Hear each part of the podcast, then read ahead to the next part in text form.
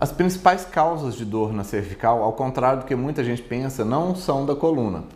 A dor na cervical, na maior parte dos casos, vem de origem muscular.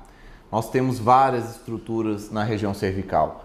Temos os ossos, temos os ligamentos, temos as articulações de um osso com outro, temos as raízes nervosas, os músculos e a fáscia do músculo que envolve os músculos. Desses elementos todos, o mais comum de ter dor, ao contrário do que todo mundo pensa, são os músculos. Eles são os principais causadores de dores cervicais. É, com, é comum e normal a gente fazer um raio-x ou uma ressonância da coluna e vir alterações, porque a, a maior parte das pessoas tem alterações na coluna. Isso não significa que elas são as causas das dor.